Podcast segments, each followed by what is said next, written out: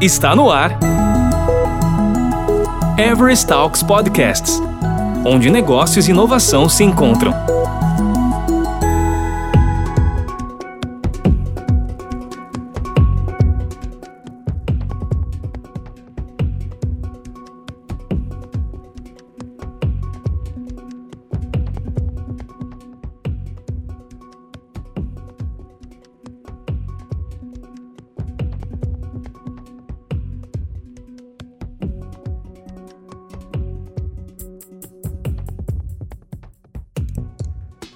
Agora vamos explorar o presente para tentar vislumbrar os futuros possíveis logo adiante. O que deve surgir em torno do trabalho remoto? Qual o significado real do trabalho hoje para quem está em home office? Quais os riscos implícitos nesta distância atual entre os profissionais de um mesmo time? São temas presentes neste episódio sobre agilidade em tempos de trabalho remoto, com Yur Cristine Moraes, Agile Coach Senpei na Everest Brasil, e Bruno Lopes Melo, Sensei Agile Coach, na Everest Brasil. Bem-vindos de volta ao Everest Talk Podcast da Everest Brasil. Meu nome é Bruno.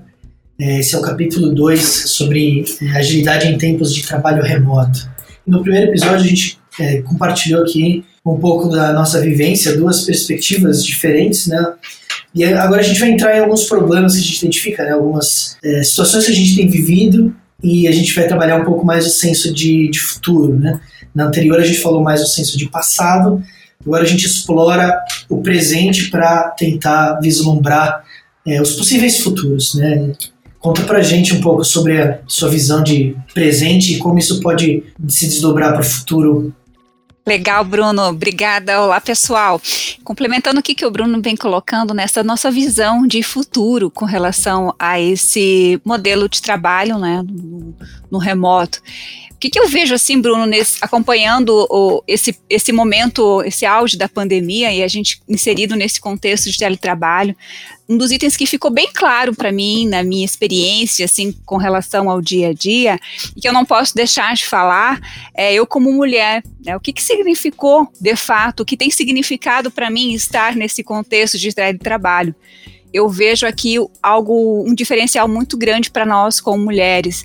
Tem uma pesquisa da McKinsey que fala sobre o quanto que a mulher ela está engajada no dia a dia nos serviços domésticos se comparado aos homens. Então a mulher, em torno de 22% do seu dia a dia atribui aos trabalhos domésticos em relação aos homens, cerca de 11%. Essa é uma informação bastante significativa, pensando nesse contexto de família, onde a gente tem, além da administração do dia a dia da nossa casa, dos nossos filhos, né? Eu sei que você também tem um filho pequeno, Bruno. Eu também tenho uma filha pequena, tenho um rapazinho. Todo esse contexto do dia a dia, desde fazer um almoço, preparar um jantar, levar para a escola, apoiar nos estudos, essa administração do lar, ela acaba se sobressaindo com muito mais intensidade para nós mulheres para mim, como mulher, o que eu percebi que essa mudança de, de forma de trabalhar uh, me libertou dessas situações em que eu vivia presa, né? Eu não tinha uma liberdade para fazer determinadas situações ou dar a atenção, o foco que eu gostaria. Meu filho, ele foi criado uh, em escola de período integral. Então, hoje ele já é, é um adulto, né? Mas a minha filha estava seguindo o mesmo caminho. Desde um aninho ela estava em período integral na escolinha, a gente não tem parentes próximos. Então, a escola era esse meu alicerce de período integral. Mas ela, e assim como eu, a gente tinha um sonho de poder viabilizar com segurança, né, com cuidado, uh, uma oportunidade dela estudar, por exemplo, apenas um meio período e ter essa outra liberdade no contraturno de fazer algumas atividades né, sem aquele rigor de estar num horário fixo. Hoje eu vejo que nesse contexto de trabalho eu consegui adequar também esse cenário que trouxe maior qualidade de vida para ela e para mim como mãe, como família. Então essa é sentir que os nossos filhos estão melhor assistidos por nós pais trouxe um grande alento para minha família. Então esse é um, um item assim que para mim uh, fez bastante diferença, inclusive aproximação com até mesmo meu marido assim no dia a dia, né? Então foi um, um grande ponto assim que para mim quebrou quebrou algumas situações e que trouxeram algo favorável nessa, nessa questão de gestão familiar. E para você, Bruno, ressalta algo nesse sentido também? O, esse ponto que você trouxe do, da relação familiar é, é nitidamente um, um, benefício absurdo, né? Um, privilégio poder ver o Theo crescer. Ele está ali na sala agora com a mãe dele, minha esposa, e ele é, eu consigo acompanhar todos os dias. Isso não tem preço no mundo. Né? É, outras, outras realidades, assim, além da, da convivência, de poder ajudar na criação dele, o que, por exemplo, é, meu pai, não, não, meus pais não tiveram tanta tanta opção, né? Um pouco do que você é, comentou sobre o seu filho, né, mais velho, isso é, isso é fundamental, né, para o elo que a gente constrói com os pequeninos. Ainda falando de realidade, né, de presente, de que forma o trabalho remoto impactou minha vida. Então, é, antes do inverno, agora a gente está no inverno, não estou podendo, mas eu estava nadando todos os dias. Meia hora eu conseguia nadar 20 piscinas. E isso é uma também é um investimento na nossa vida que não tem preço.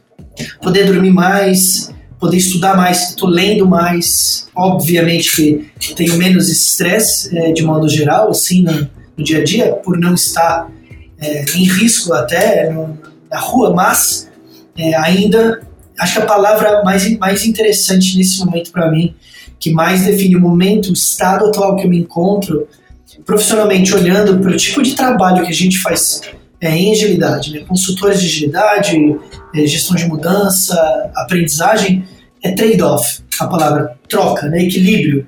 O que, que a gente perde quando a gente ganha desse lado? Né? O que, que a gente está perdendo? É, é, a vida é assim. Nesse momento a gente ganha esses pontos que a gente comentou e perde em outros pontos. Então, concordo contigo que para equipes, é, especialmente equipes que trabalham com criatividade, criação, inovação, resolução de problemas, colaboração, é muito prejudicial à distância. Mas existe um impacto que a gente não está falando ainda, né, dessa troca. O mundo é, gira em torno de inovação disruptiva. E inovação disruptiva não é feita por uma pessoa, é feita colaborativamente. Então a gente precisa ter esse tipo de conversa. De que forma a distância no trabalho da, da gestão de mudança, da resolução de problemas é, de forma eficaz, né, a busca por eficácia, o quanto a gente está perdendo que a gente não está medindo. Olhando agora pela luneta do presente, né? Qual foi o impacto imediato? Eu, qual é o impacto que eu sinto imediato agora dessa troca, né, de perda, excessos? Os excessos já existiam. Hoje eles são ainda mais sensíveis. Reuniões intermináveis, conectadas. Você sai de uma e entra na outra e com muita frequência atrasada. Entrou num vortex aqui que é difícil entender como a gente vai recuperar. Temos praticado algumas coisas para tentar reduzir o impacto né, de, de tantas reuniões, de tanta tela e de tanta troca virtual, mas ainda não sabemos os efeitos colaterais disso. Né? É um ponto bem, bem importante que você coloca, né, Bruno? O simples fato de nós estarmos no nosso ambiente que hoje nos traz mais conforto, mais segurança, que é o nosso lar, ele nos, ao mesmo tempo, nos condiciona aquela abertura. Podemos estender um pouco mais, podemos avançar um pouco mais no almoço, podemos avançar um pouquinho mais no final da tarde e tá tudo bem. Mas não está tudo bem. A gente está invadindo um espaço que também não nos pertence somente a nós, né? A gente está invadindo o espaço da nossa família, das pessoas que moram com a gente, porque acaba que há uma confusão, né? Entre esse. O, o, a, é muito sutil, o espaço é muito sutil e a gente invade sem sem pensar basicamente nas agressões, mas isso indiretamente acaba atingindo de uma maneira também indireta essas pessoas que estão ao, nossos ao nosso lado, que são os nossos familiares, os nossos filhos. Acaba transbordando muito de um para outro e a gente acaba se acostumando né, indevidamente a, a, esse cenário e que também não é saudável. É algo que precisa realmente ser repensado nessa liberdade que, que tolhe os nossos, os nossos, nossos, os nossos familiares. Então isso acaba também como impactando os nossos clientes, né? A, a gente vira que se reverte para uma cultura um, para um dia a dia que no cliente também pode uh, indiretamente estar sendo afetado, às vezes o seu próprio espaço. Então é o outro lado, não só como nós profissionais, como, como coaches, mas os nossos clientes que também acabam fazendo parte dessas reuniões, dessas reuniões de trabalho, essas barreiras aí são necessárias, são necessárias para a gente manter a integridade das pessoas e a sua, o seu bem-estar, né, profissional quanto pessoal. Acho que esse é um ponto muito importante aqui para o nosso dia a dia de reflexão, né. É, Yur. Nunca foi tão importante aprender a dizer não. O dizer não é, é, é a regra número um da gestão de tempo. A gente precisa aprender a dizer não. E todo mundo falha nisso. É muito difícil não falhar nisso, né? E isso conecta muito com essa questão de excessos. Eu acho que eu tenho conversado sobre esse desconforto que eu tenho de excessos e buscado experimentar formas de superar isso, né? Com formas diferentes de agendar reunião, técnicas de facilitação de reunião que estejam orientadas a uma estrutura, né? De diálogo para que a gente consiga rapidamente chegar do objetivo que a gente tem na reunião para um plano de ação e uma das coisas que não sai da minha cabeça é que a gente vive um momento de falsa sensação de produtividade. Ah, a gente está mais produtivo agora.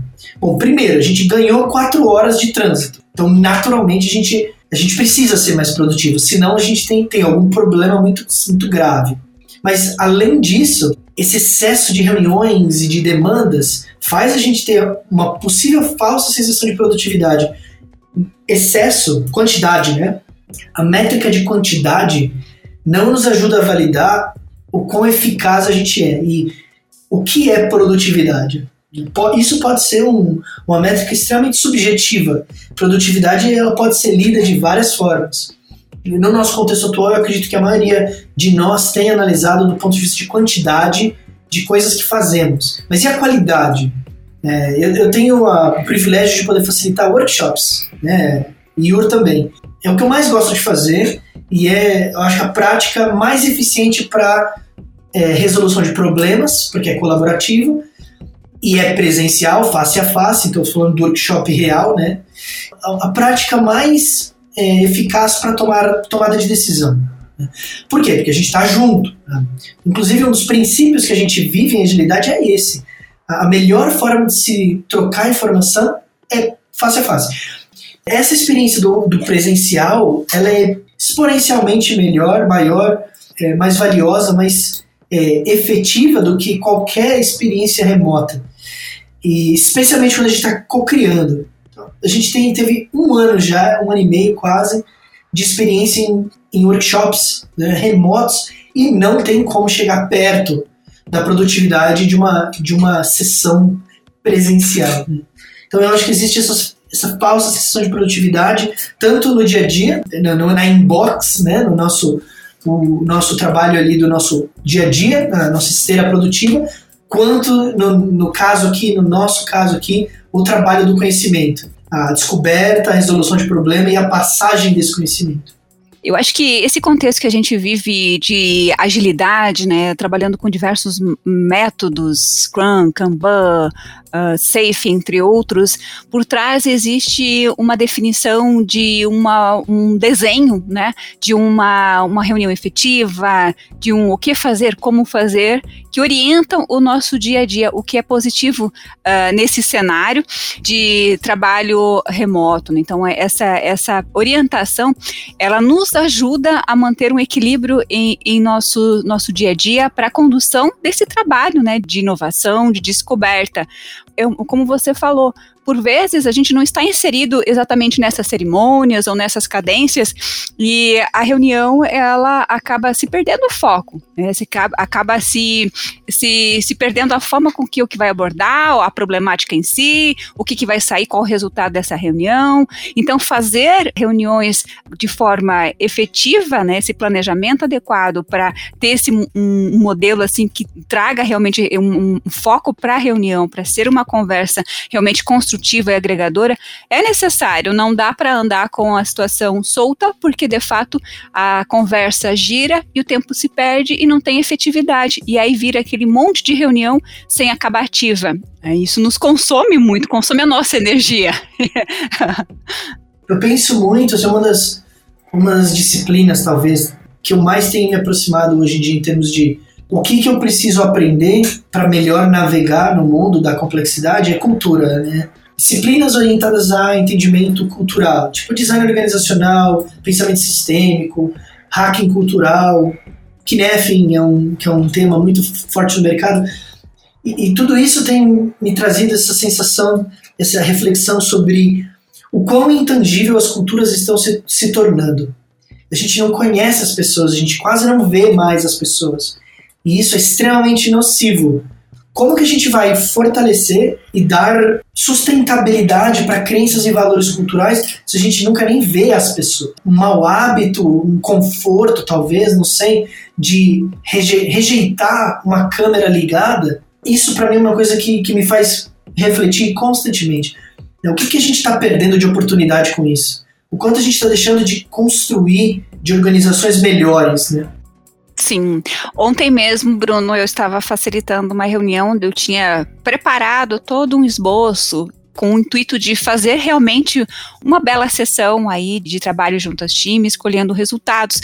E eu saí daquela reunião ok, uh, fizemos o trabalho, mas com uma sensação de que algo me faltava, porque eu não vi uma carinha, eu não vi uma câmera aberta.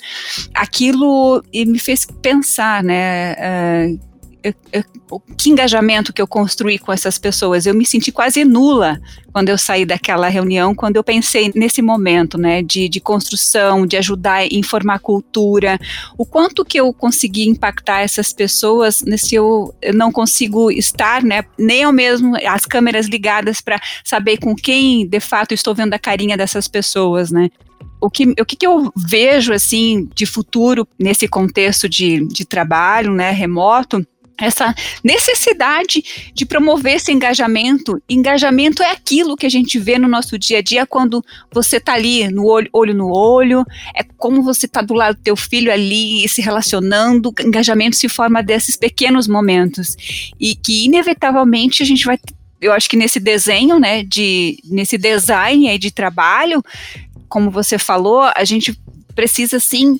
contemplar esses momentos de, de, de relacionamento, de interação face a face, para a gente promover de fato um engajamento maior com esses times, se a gente quiser realmente uh, gerar cultura, auxiliar essas organizações nesse novo cenário aí pós-pandemia. Já é para nós um grande desafio, né?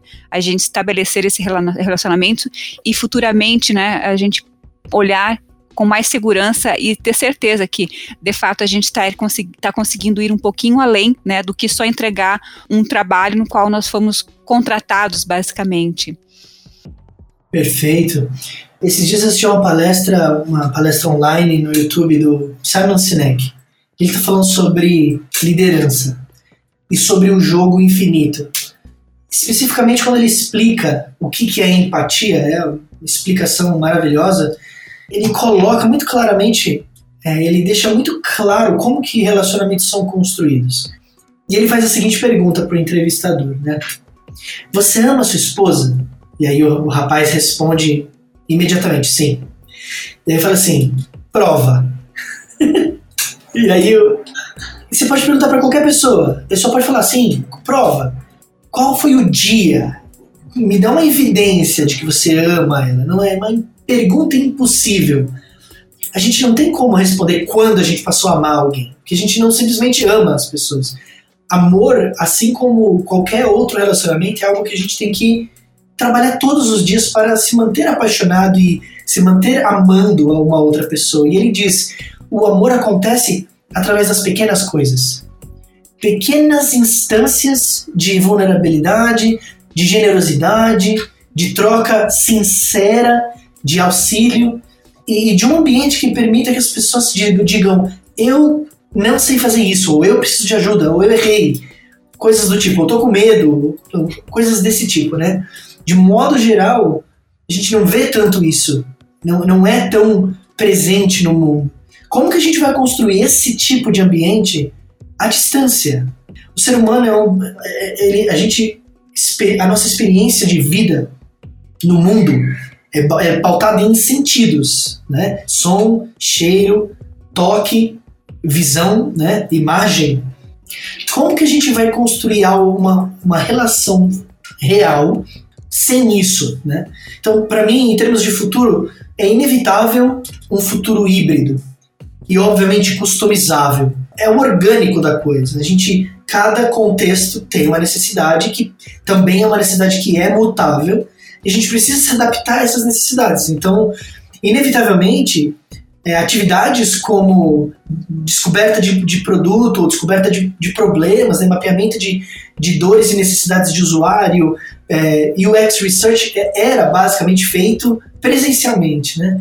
Planejamentos estratégicos e táticos, retrospectivas, que é algo muito comum em agilidade, esses momentos a gente precisa achar uma forma de estimular isso presencialmente. E não vai ser, não vai ser a maior parte do tempo. Né? A gente, pelo menos o norte, o objetivo em comum, a visão, a, aquele momento que a gente tem que dar os braços e dedicarmos a alcançar algo que é muito complexo e que sozinho a gente não vai conseguir e precisa do time, esse é o tipo de dinâmica que a gente precisa construir junto.